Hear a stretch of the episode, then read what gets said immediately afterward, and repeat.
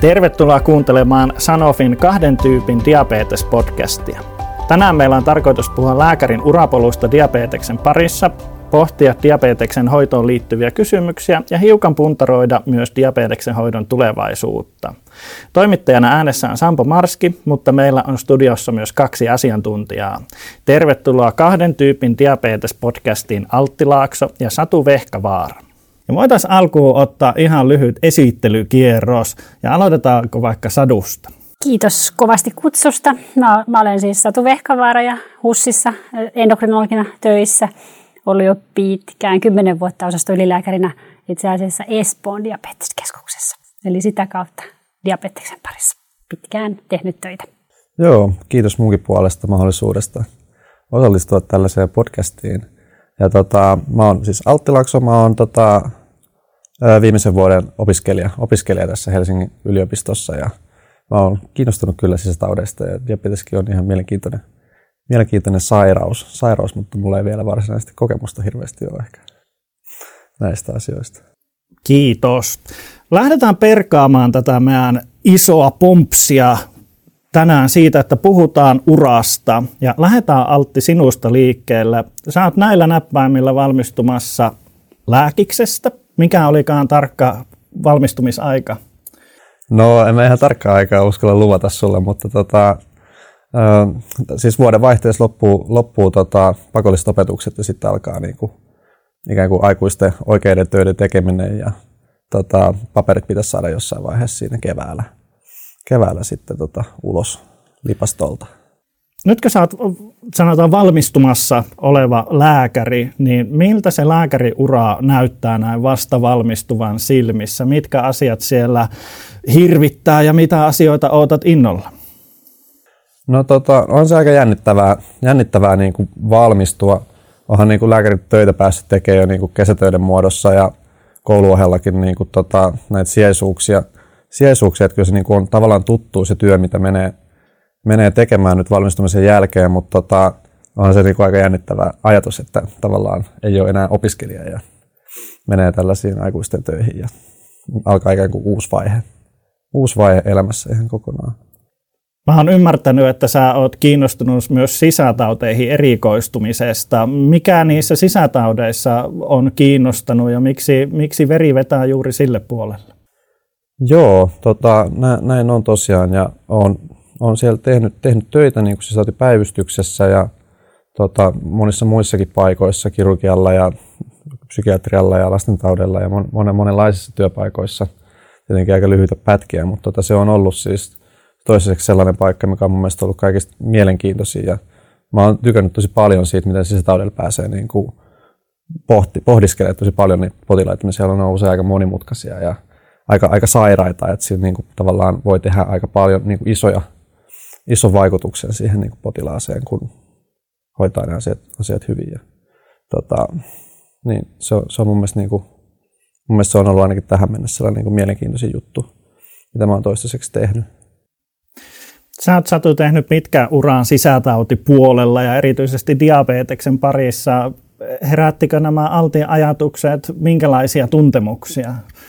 Kyllä mä, mä vielä muistan, millaista, mm. millaista se oli. Ja, ja näinhän se usein menee. Että, että aika hauskasti tulee just se, että, että Se, että se, mitä sä pääset niin kuin siinä opiskeluaikoina tutustumaan, niin sillä on ihan hirveän iso merkitys siihen, että mikä sua rupeaa kiinnostamaan, koska koko maailma on avoin. Ja säkin oot päässyt katsomaan monia eri erikoisaloja, niin sä oot varmaan sit, sulla on ollut hyviä kliinisiä opettajia ja hyviä keissejä, ja se on, niin kuin, se on ajanut sua vähän sitä kiinnostusta siihen suuntaan. Että, kyllä mä muistan, mulla oli ihan sama juttu, että aikanaan tosi hyvä kliininen opettaja, joka, joka oli sitten myös... sattui olemaan diabetestutkija ja oli käynyt sitten ulkomaillakin jotain tutkimusta tekemässä, niin hän herätti mun, mun kiinnostuksen silloin opiskeluaikana jo, jo vähän siihen suuntaan. Mutta, mutta maailma oli auki siinä vaiheessa, eikä se urapolku ollut mitenkään niin kuin suoraviivainen.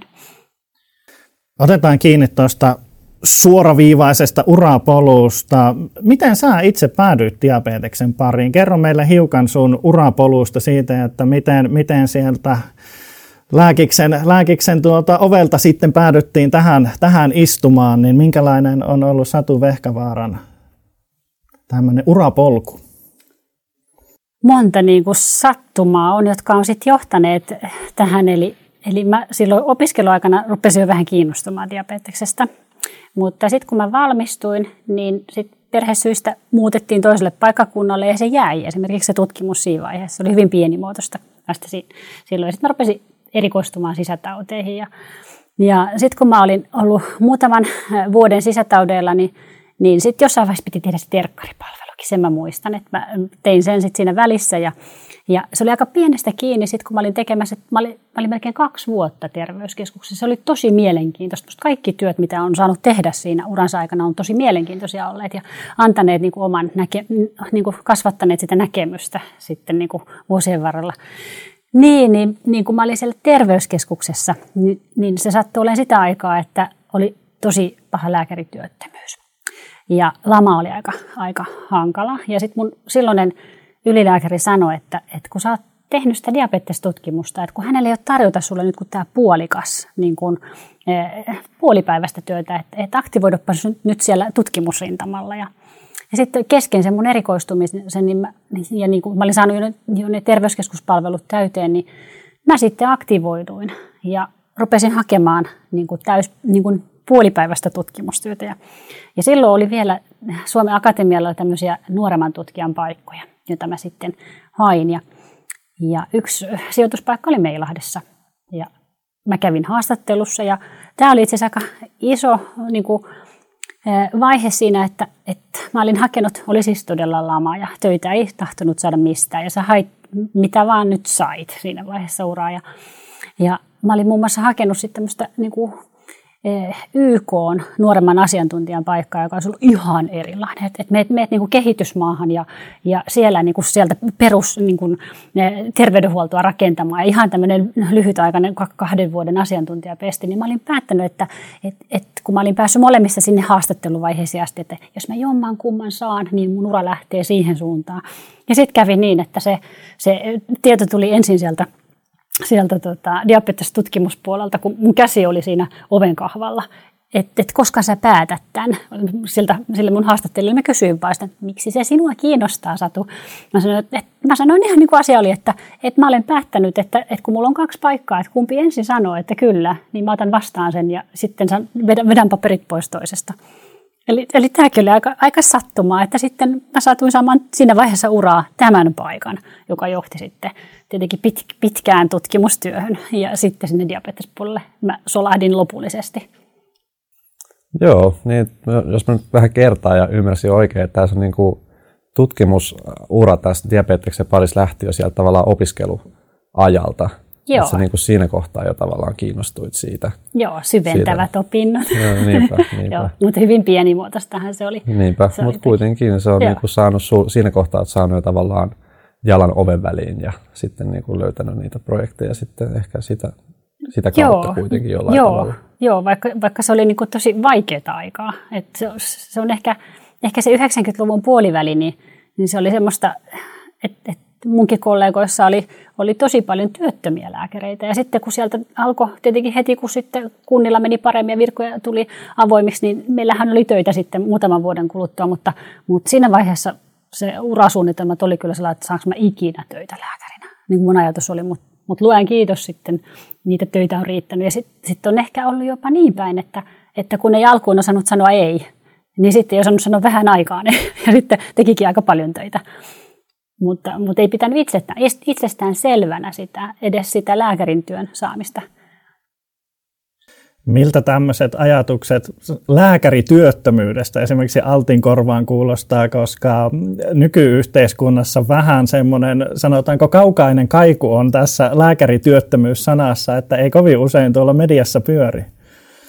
Niin, on se aika vieras ajatus tai jotenkin niinku vaikea, niin kuin, kyllä mä ehkä voin ymmärtää tuon tilanteen, mutta sillä siihen on tosi vaikea niin kuin samaistua, samaistua, kun meillä sit se on sitten heti, kun saadaan niin kuin oikeudet, oikeudet käteen, niin mennään, niin kuin revitään ihan mihin vaan töihin, että tullaan suurin piirtein kotoa hakemaan, hakemaan töihin, jos ei niin muuten, muuten töihin meinaa mennä. Että se on niin kuin ihan erilainen, erilainen maailma, missä on itse.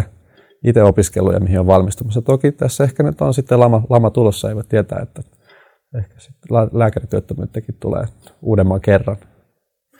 Toivotaan, että lääkärit leivässä pysyvät. Vielä sen verran, Satu, tuosta sun urasta.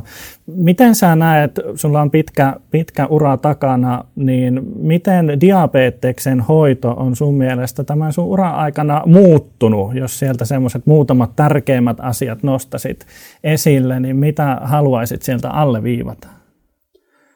No, diabeteksen hoitohan on kokenut semmoisen niin kuin aivan jättä. Loikan, digiloikan ja, ja sitten myös, myös niin kuin lääkkeiden suhteen.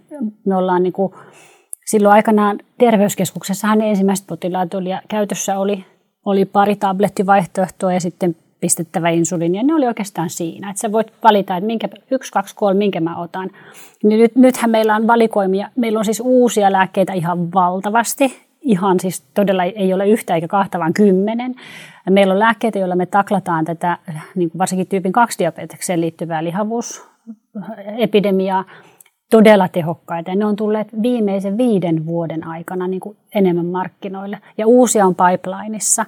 Ja sitten jos puhutaan tästä meidän pienemmästä osuudesta eli insuliinipuutosdiabetesta sairastavista potilaista, niin mun uran aikana on tullut insuliinipumput ja nyt ollaan sitten menty niihin hybridipumppuihin, joka on se viimeisin teknologia, että et, et meillä on pumppu, joka auttaa hoitoa eikä ainoastaan annostele lääkkeitä, hoitovälineet.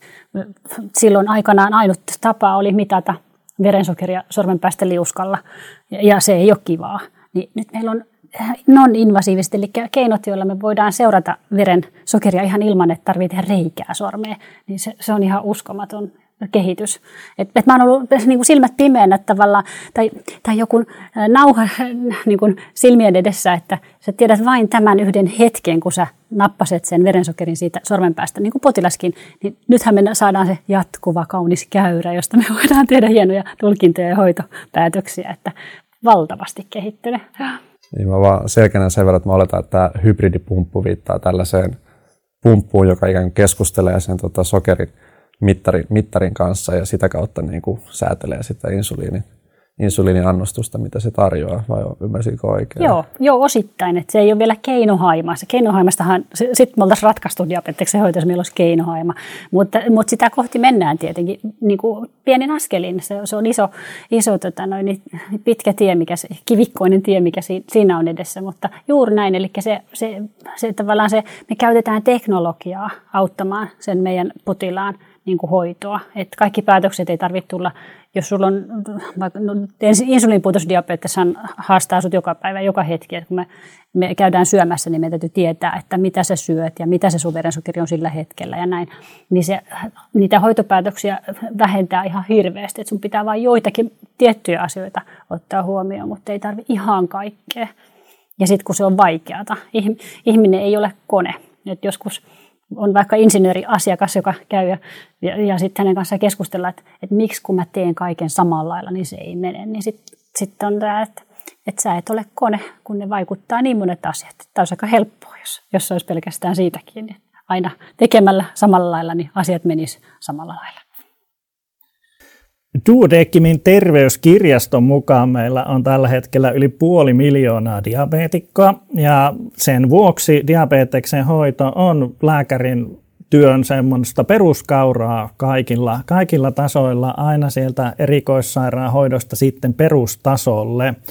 Ja jos mietitään sitä diabeteksen hoitoa lääkärin uran eri vaiheissa, niin miten Altti esimerkiksi sun mielestä, niin miltä se diabeteksen hoito näyttää vasta valmistuvan silmin?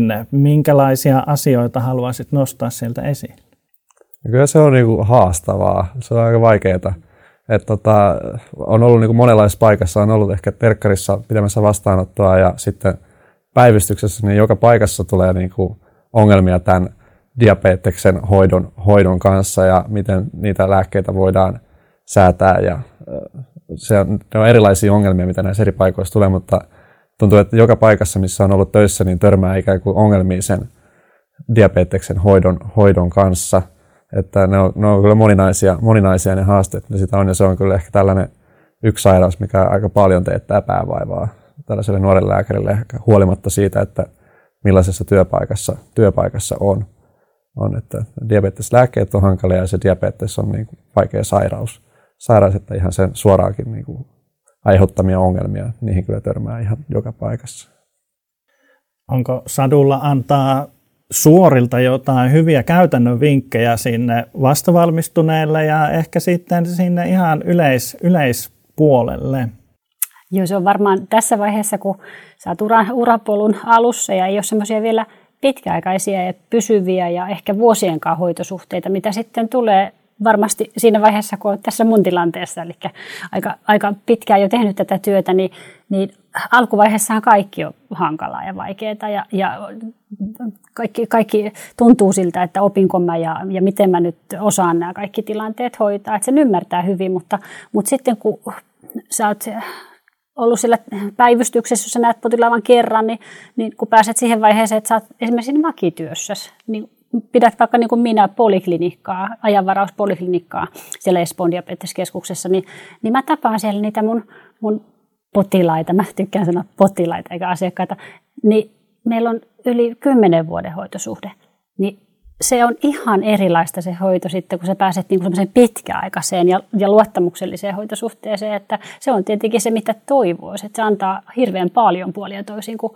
se on vähän semmoinen niin kuin valmentaja ja valmennettava, kun diabeteksestä on kyse, koska ne, usein ne hoitopäätökset ja muut niin pitää sen potilaan tehdä siellä arjessansa ja hänen pitää niin kuin motivoitua siihen, niihin muutoksiin.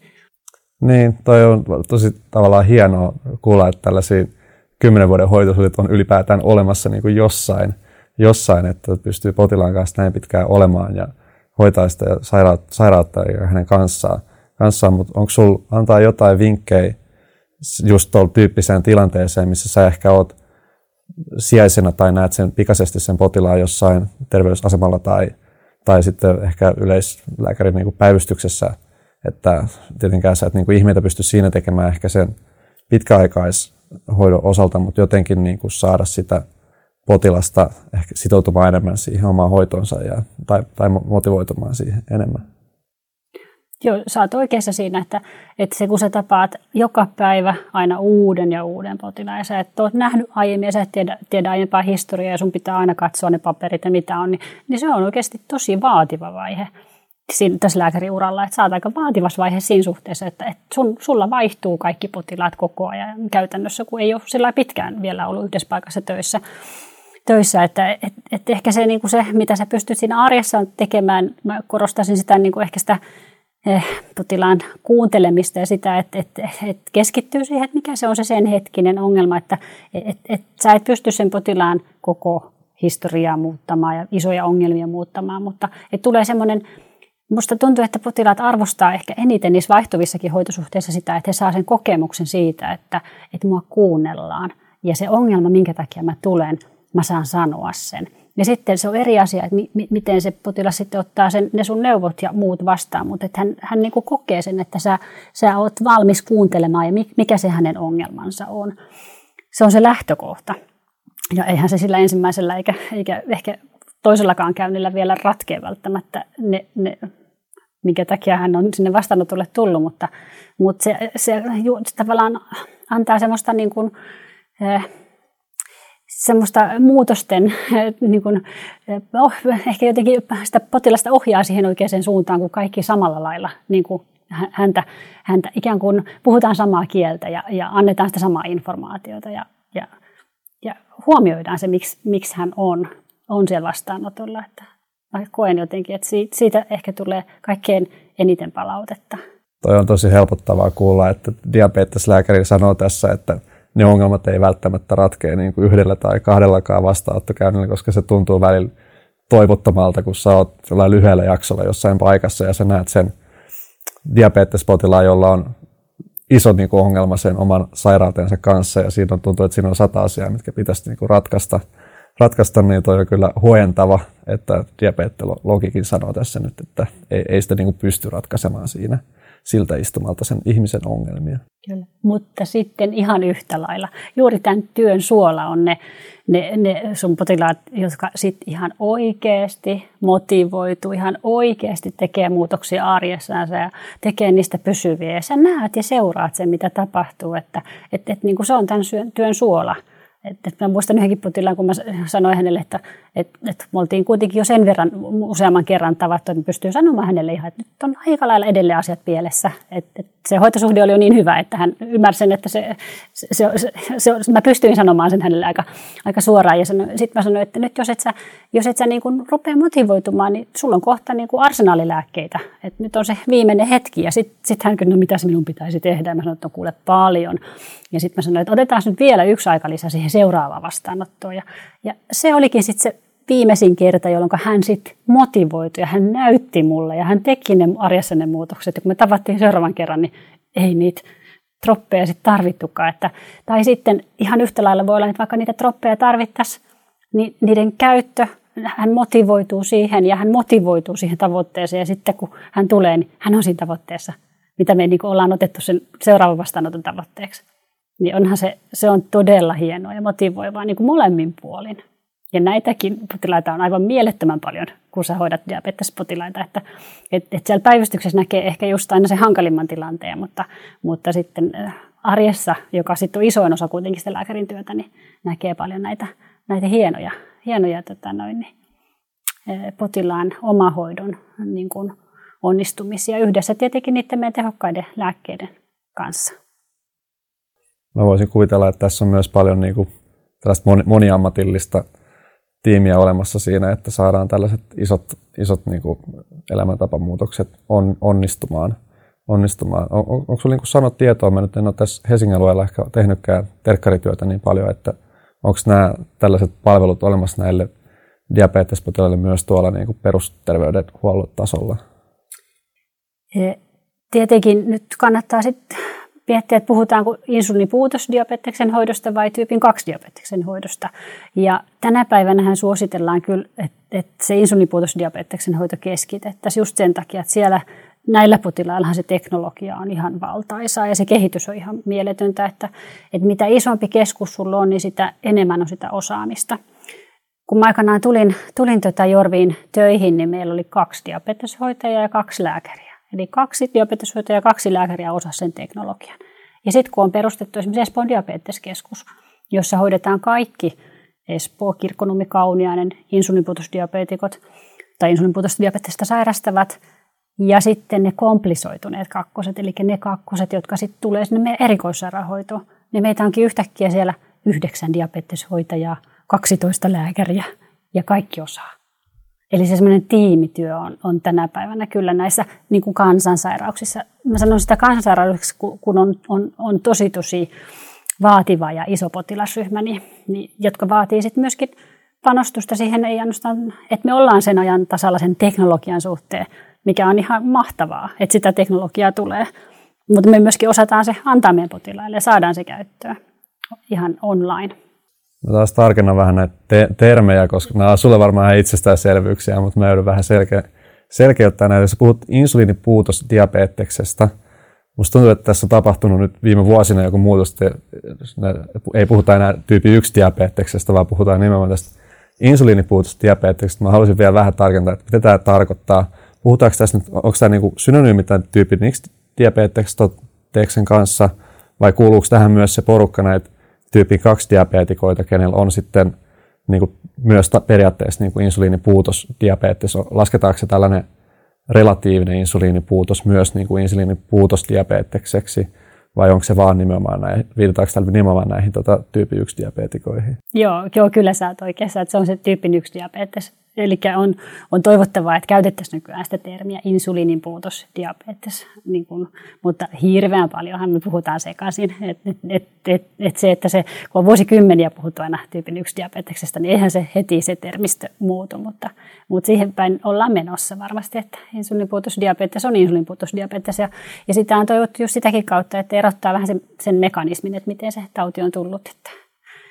Mä ehkä takerun tässä nyt lillukanvarsiin, mutta Tota...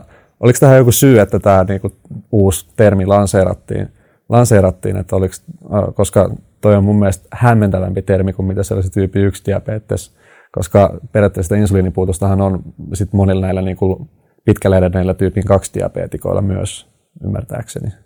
Joo, se, joo, täydellinen se ei heillä ole missään vaiheessa, mutta ehkä se lähti siitä, että, että, että ne potilasjärjestöt kovasti niin kuin oli sitä mieltä, että et, et, et se on hyvä erottaa se ihan se, se syntymekanismi. Eli kun puhutaan diabeteksesta, niin tyypin yksi diabetes ja tyypin kaksi diabetes, niin eihän niin kuin tavallinen kuulija niistäkään tiedä, että miten, mikä ero siinä on, että joku on ykkönen, joku on kakkonen.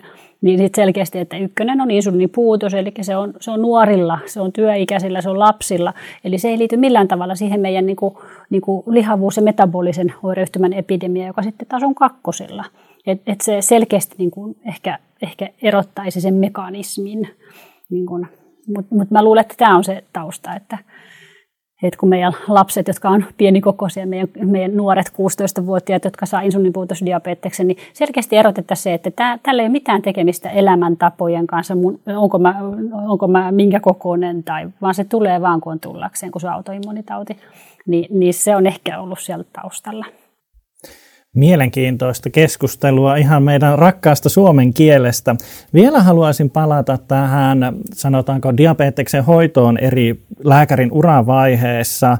Voitko, Satu, hiukan vielä avata sitä, että kun, kun sä oot lääkärinä siellä yleistasolla ja sieltä sitten menet erikoissairaanhoitoon, niin miten se diabeteksen hoito sitten lääkärin silmin muuttuu? Tuleeko siihen isoja muutoksia vai onko vaan paremmat dropit käytössä? Kyllähän se muuttuu. Siis silloin kun ollaan siellä, siellä terveyskeskuksessa ja missä tahansa, niin kun oli se sitten vaikka keuhkopoliklinikka tai, tai neurologian poliklinikka, niin siellä tapaa näitä diabetesta sairastavia potilaita, mutta Mutta sitten kun sä menet sieltä, sieltä ja, ja siis täytyy sanoa, että meidän kakkostyypin diabetikoistahan, siis meidän, heitä on niin kuin sä sanoit, se viisisataatuhatta, joista osa vielä diagnosoimatta, niin, niin jos meidän erikoissairaanhoidon poliklinikalle lähetettäisiin joka ikinen, niin ei, ei meidän mitkään resurssit riittäisi. Se on selkeä, että kakkoset hoidetaan siellä terveysasemilla ja sitten meidän erikoissairaanhoitoon tullaan sitten, kun saadaan niitä liitännäissairauksia. Tai tulee se sydäninfarkti, tai tulee se, se aivoverenkiertohäiriö tai muu. Mutta sitten taas niitä erikoissairaanhoidon välineitä tarvitaan, kun tulee se hankalampi tilanne, että on, on munuaisten vajaatoiminta kehittynyt niin pitkälle, ettei enää pärjätä siellä perusterveydenhuollossa niillä ohjeilla, mitä me ollaan annettu, niin silloin se potilas tulee meille tai, tai, tai on, on vaikkapa äh, tehty munuaissiirto ja siirron jälkeen, jälkeen on, on meillä hoidossa. Et me nähdään erikoissairaanhoidossa vaan ne kaikkein oikeastaan sairaimmat, ne tyypin kaksi diabetesta sairastavat. Sitten kun sä oot tässä niin kun työurallas joko sisätautilääkäriksi ja sitten sitä kautta ei tarvitse olla endokrinologi. Sä voit olla sisätautilääkäri ja pätevöityä diabeteksen hoitoon. Sä voit olla yleislääketieteen erikoislääkäri ja pätevöityä diabeteksen hoitoon. Ja tämä on se itse asiassa, mitä, mitä esimerkiksi me Espoon diabeteskeskuksessa tosi paljon tehdään. Eli, eli mulla on siellä koko ajan kolme neljä lääkäriä koulutuksessa. Eli he hakee sitä pätevyyttä ja valtaosa heistä on niin kuin yleislääketieteen erikoislääkäreitä, jotka sitten pätevöityy siihen diabeteksen hoitoon ja heidän, heidän niin kuin, ö, työsarkansa voi olla sitten enemmän siellä kakkosten hoidossa, mutta he hoitaa myös ö, valtaosin niin kuin, ö, aluesairaaloissa ja, ja muualla ö, Suomessa niin näitä ö, insuliinipuutosdiabetesta sairastavia. Että kaikkialla Suomi, on, Suomi ei ole iso maa, mutta Suomi on harva maa. Eli näitä keskuksia ei ole kuin näillä isoilla paikkakunnilla. Et muutenhan se, sit se, se, se hoito on vähän erilaista, että riippuu missä päin Suomeen sä oot töissä. Vastasinkohan mä sun kysymykseen? Aika lailla. Mä olin just kysymässä tästä, kun mä en ole tosiaan terkkätyötä tässä Helsingin alueella tehnyt, niin musta tuntuu, että tuolla muualla päin, missä on ollut sitten terkkarissa, niin sitten kyllä nämä tyypin kaksi diabeetikot, joilla on joku päätetapahtumakin ehkä tullut, tullut, niin kyllä ne siellä terveysasemalla pitkälti pyörii. Ja mä olisin sitä just varmistanut, että onko se tosiaan sitten näin, että tässä Helsingin alueella ne pyörii siellä erikoissairaanhoidossa, ei varmaan säännönmukaisesti täälläkään. Että siinä sitten on usein jonkinlaista vielä enemmän komplisoitunutta tilannetta, että ne päätyy sinne erikoissairaanhoidon vastaanotoille. Kyllä, kyllä. Et niistä tavallaan meillä on ne hoitopolut. Että et sitten kun se munuaisten vajaa toiminta on edennyt tiettyyn pisteeseen ja ollaan predialyysivaiheessa, sittenhän ne tulee meille hoitoon ne potilaat. Se, se on ihan oikeassa. Et, et, ja sitten jos on, on pelkästään, niin kuin sanotaan nyt, sä saat akuutin sydäninfarktin ja toivut siitä ja, ja sitten niillä ohjeilla, mitä me annetaan, niin hän palaa sitten takaisin sinne, sinne vaikkapa sun hoitoon sinne Tapiolan terveysasemalle, jossa oli sitten siellä töissä. Että et, et kyllähän se erikoissairaanhoidossa vaan käydään ja sitten palataan, kun se, näinhän se toimii se meidän systeemi. Mutta sitten meillä on näitä potilaita, jotka, jotka sitten on keskitetty erikoissairaanhoitoon ja, ja ne on just ehkä ennen kaikkea tänä päivänä täällä pääkaupunkiseudulla nämä, nämä runsaista teknologiaa vaativat insuliinipuutosdiabetesta sairastavat potilaat. Että, että meillä on kuitenkin, kuitenkin diabeteskeskuksia ja sitten Sitten siellä terveyskeskustasollahan pääkaupunkiseudulla on lisäksi näitä, että esimerkiksi Vantaalla on kolme diabeteksen hoidon keskusta, jonne on keskitetty kaikki perusterveydenhuollon insuliinipuutos tai insuliinihoitoiset diabeetikot. Että et se keskittäminen tuo sitä, että sulla on sitten taas enemmän osaamista sillä alueella, kun on paljon ihmisiäkin. Mutta ihan erilaista on taas olla töissä sitten jossakin, vaikkapa Oulussa, jossa sitten on pitkät matkat ja... ja Ja potilaat ei voi kulkea niitä kahdensadan kilometrin matkoja, vaan sitten pyritään viemään se hoito sinne potilaalle. Ja siinä on sitten nämä hoitopolut ja digihoitopolut. Se on vähän sääli, jos jää tänne Helsingin alueelle töihin, niin ei opi hoitamaan sitä diabetesta sitten ehkä niin hyvin, jos ne kaikki vaikeat tapaukset on viety sinne jonnekin keskitettyihin paikkoihin, paikkoihin hoidettavaksi. Ehkä siinä mietin, että, että just... Mm, Diabeteksen, tyypin kaksi diabetesta sairastavia potilaita on niin paljon, että niitä sä opit hyvin sen hoidon. Sä et voi välttää sitä, olit sä missä tahansa töissä. Mutta sitten se insuliinipuutosdiabeteksen hoitohan on aika lailla semmoista spesiaalisempaa ja se vaatii sitä kokemusta. Niin se on ehkä semmoinen, mitä mä sanon, että sulla pitää olla riittävän paljon sitä kokemusta, että sä pystyt auttamaan siinä hoidossa, niin, niin siinä... Siinä ehkä hyötyy eniten niistä, että, että mitä enemmän sitä kokemusta on, mutta ihan yhtä lailla ei aina ole niitä potilaita yhtä paljon, jolloin sitten siellä muualla Suomessa voi olla, että sä hoidatkin sitten sillä vähän vähemmällä kokemuksella, mutta varmasti ihan yhtä hyvin sillä taidolla, mikä, mikä sulla on ja kokemuksella, niin, niin niitä insuliinipuutosdiabetestakin sairastavia. Mutta älä pelkää, kyllä, kyllä se, että sä opettelet hyvin sen diabeteksen hoidon, niin niitä potilaita riittää joka paikassa, koska se on niin kansantauti. Ja sitten kun sä aloitit tämän, tavallaan sillä, että, että miten vaikeaa se on, niin, niin tästä on aika hauska, sit kun mäkin kierrän siellä meillä osastoja takapäivystä, niin, niin sitten taas kun mulle se ei ole enää niin vaikeaa, niin sitten kun mä menen sinne sisätautiosastolle ja pääsen kattoon siellä niitä, niitä insko, inskoja, tätä, inska-annoksia vähän titrailemaan ja missä mennään, niin no niin, että oi ihanaa, toi meidän diabetologi tulee tänne, että et, et sille tämä on niin helppoa, ne osastonlääkäritkin tykkää, että et se mitä sä teet paljon, niin se on sulle tietenkin helppoa ja helpompaa, että mä ymmärrän hyvin ja, ja sisätaudit on iso erikoisala, jossa voi erikoistua moneen eri, eri suppeeseen alaan, niin ensin se laaja yleissisätaudit, jotka tarjoaa haasteita joka paikasta ja sitten se, mitä, mihin sä sitten siellä suuntaudut sen sun mielenkiinnon mukaan, niin sitten, sitten se syventää sen sun osaamisen. Puhutaan seuraavaksi. Otetaan kiinni tuosta potilasmäärästä. Sanoit, että potilaita, Satu, riittää kyllä. Jos, jos diabetesta hoitaa, eli kaikki, kaikki yleislääkärit kyllä sitä pääsevät, pääsevät hoitamaan. Mitä se käytännössä tarkoittaa, kun meillä on se puoli miljoonaa tyypin kaksi diabetesta sairastavaa ihmistä, niin minkälaisia haasteita se siihen lääkärin työhön tuo? Mitä se käytännössä tarkoittaa?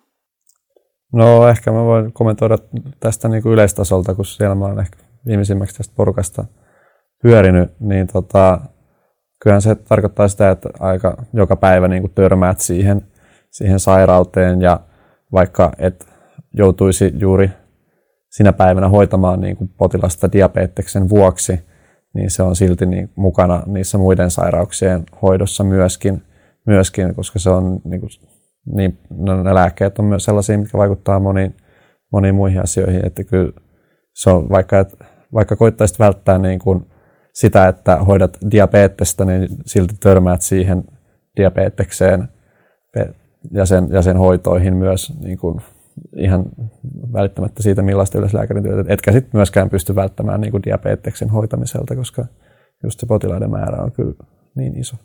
Joo, ja sitten se, että, että me tiedetään, että vaikka se on tällä hetkellä hyvin iso, niin sitten vielä kulkee vapaana aika iso määrä. Että, että sitten kun tulee se joku akuutti keuhko, ongelma tai vaikkapa keuhkokuume, sä hakeudut päivystykseen, mitataan verensokeri kaksikymmentä, kulkenut siis vapaana. ilman, että on jäänyt kiinni. Eli ei ole siis missään semmoisessa tilanteessa ollut, että, että olisi mitattu verensokeria. Eli tuoreita diabetikoitahan tapaa niin kuin sairaalaolosuhteessa, että, että kun tulee hirveä stressiä ja se nostaa se akuutti tilanne niitä verensokereita, niin se tulee esille se taipumus sieltä niin kuin vielä selkeämmin kuin mitä on ollut ennen sitä akuuttia tilannetta. Mutta että ne, ne on niin kuin, että miten me löydetään ne meidän...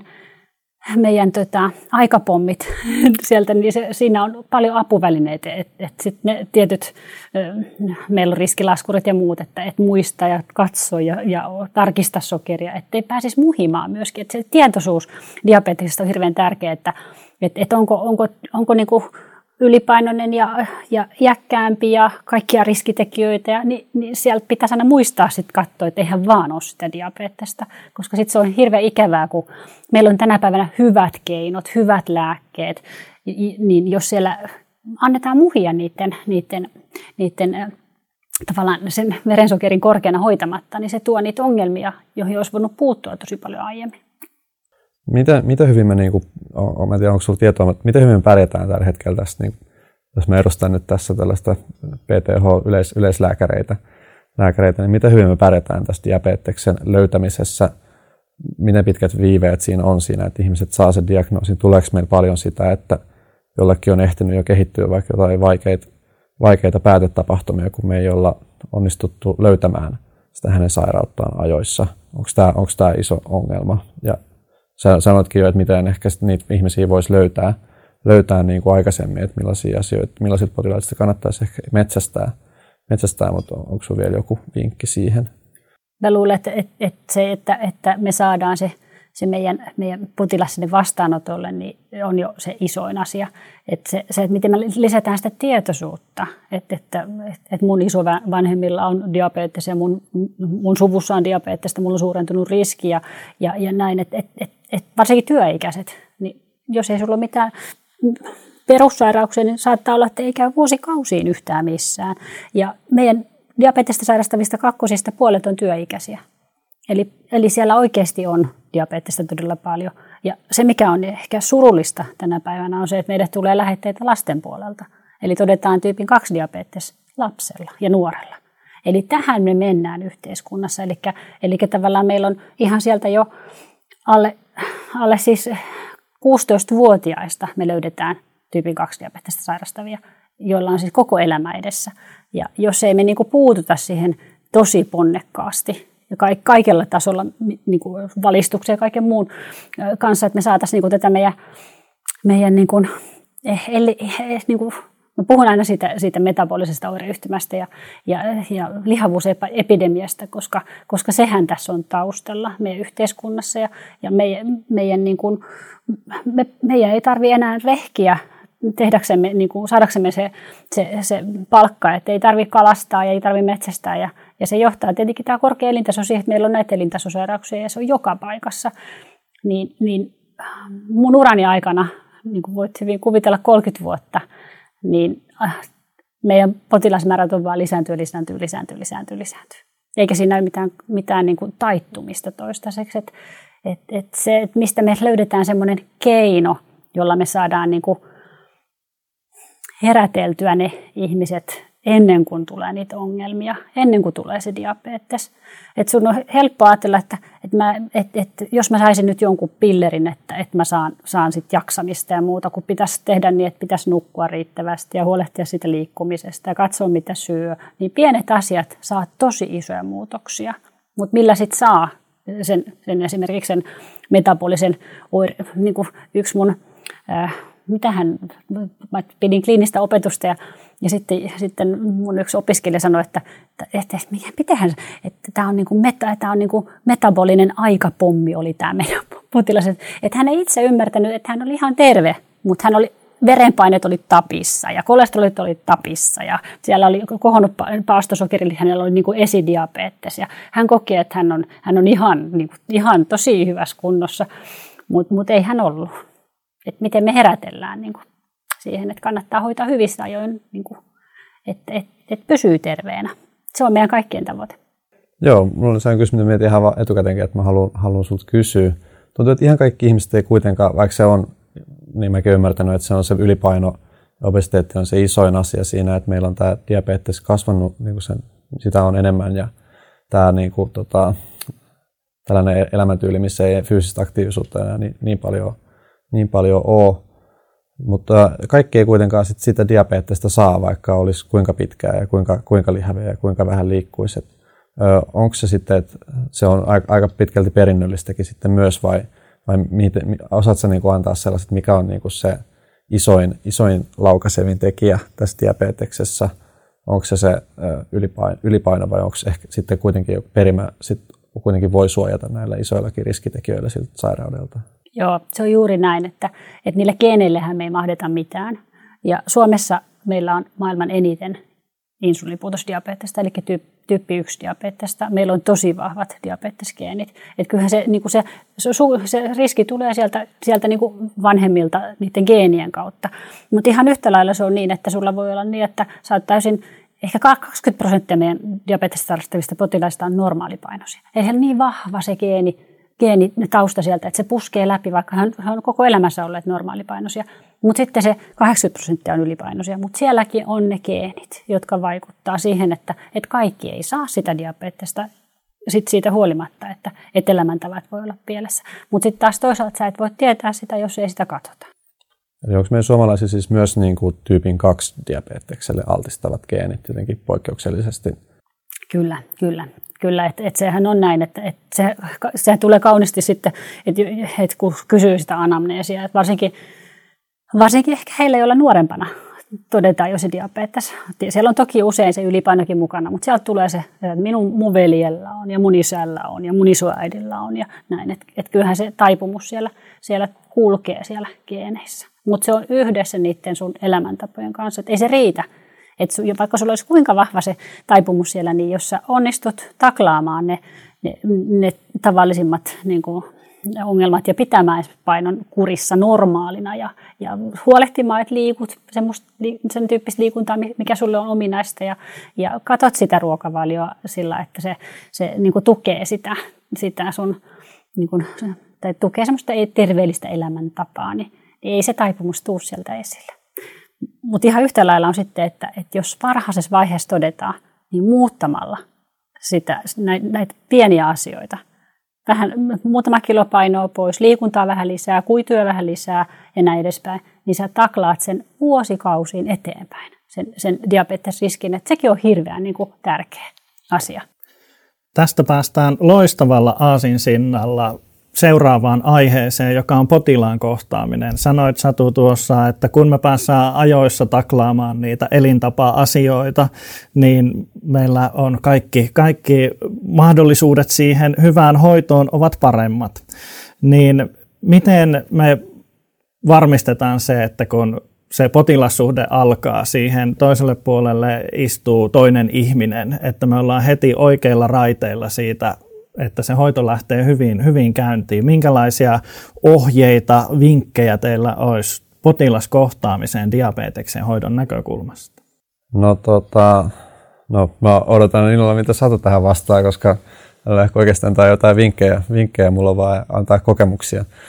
Mutta tota, en mä tiedä, mulla ei ole tietenkään vielä ehkä niin harjantunut se, että miten, miten mä sen potilaan, potilaan kohtaan, mutta se on kyllä hankalaa, varsinkin tuntuu, että se on tuolla perusterveydenhuollolla, koska se on niin kuin, usein siinä on vähän kiire, kiire, niin sinne ei ihan niin paljon, paljon ehkä puhukaan siitä sairaudesta, mitä ehkä haluaisi haluais sen potilaan kanssa käydä ja selittää sitä, että mitä tämä hänelle tarkoittaa ja mistä sairaus ylipäätään on, päätään on kyse, kyse, mutta ehkä olen yrittänyt sitten olla no ainakin ymmärtäväinen siinä, siinä tilanteessa ja koittaa olla tuomitsematta ja, ja tota,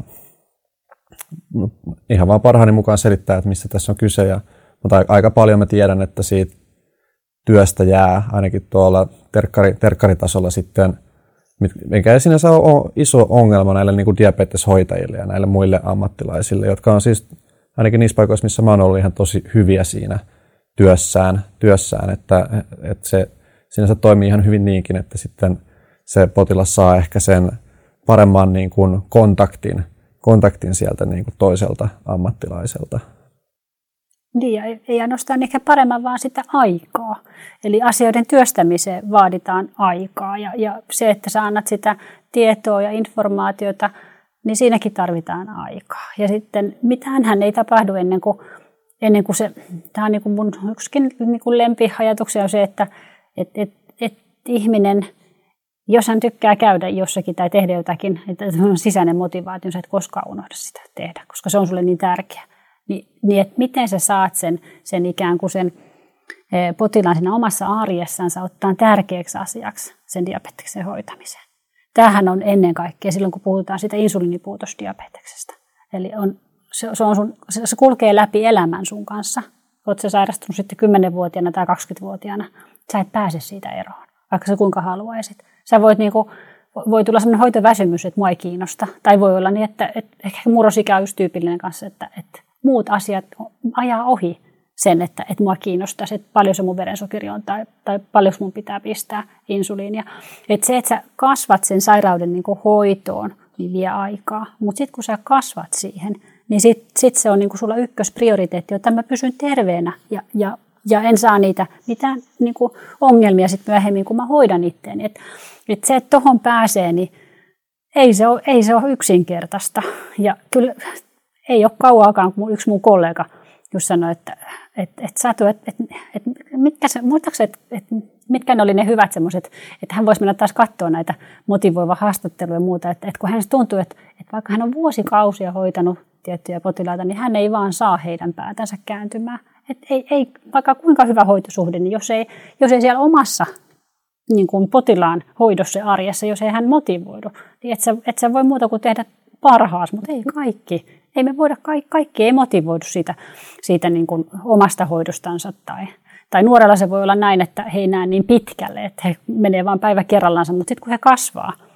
Mä aina sanon, että, että, että aivot kehittyy kaksikymmentäviisi vuoteen asti. Että silloin siinä on aikaa kasvaa, mutta toki me toivotaan, että se kasvu tapahtuisi mahdollisimman nopeasti, ettei menisi kauhean montaa vuotta hukkaan. Mutta mulla on paljon niitä potilaita, joita mä oon hoitanut yli, yli kymmenen vuotta. Mä oon nähnyt sen esimerkiksi sen kasvuun, mikä on tapahtunut siinä diabeteksen hoidossa. Että et aluksi ei, ei kiinnosta ja muut asiat on tärkeämpiä, elämä on hektistä ja ei ehdi, ei ehdi pistää insuliinia eikä muuta. Mutta sitten kun se, se tulee se, se, se, tavallaan se kasvu siinä, että mä teen tämän itselleni, jotta mä pysyn terveenä ja voin hyvin ja jaksan, niin ihan varmasti muistaa pistää sen insuliini. Ei se unohdu, ei ikinä. Ihan varmasti muistaa mitata sen verensokerin, jos on esimerkiksi insuliinihoitokäytössä, niin.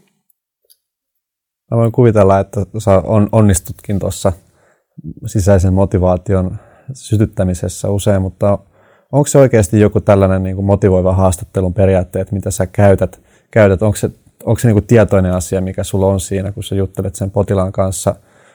Me, meilläkin on paljon siitä asiasta luennoitu, luennoitu ja usein tulee vähän sellainen ajatus, että onko tämä nyt sellainen, mitä oikeasti pystyy hyödyntämään, mistä on, on hyötyä. On, onko sulla tällainen vai... Onko se jotenkin tullut sit vaan vuosien aikana joku sellainen, että sä saat yhteyden niihin ihmisiin ja jotenkin saat heidät motivoitumaan siihen sairauteen?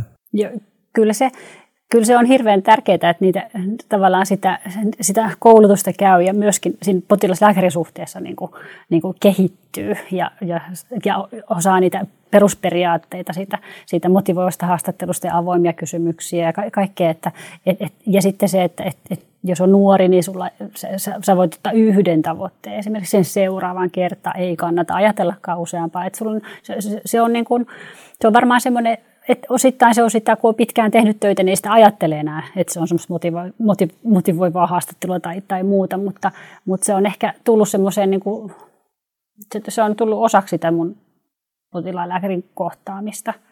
Ja ehkä mitä pidempään tätä työtä tekee, niin sitä enemmän vielä niin kuin pyrkii siihen, että vaikka mäkin olen aika kova puhumaan, niin että antaa aikaa sille potilaalle sanoa se, se että, että mitä kuuluu. Ja sitten sen jälkeen, kun tämä on sanottu, niin sitten, että mikä sulla on siis se pääasiallinen asia, jonka sä haluat ensimmäisenä käydä läpi.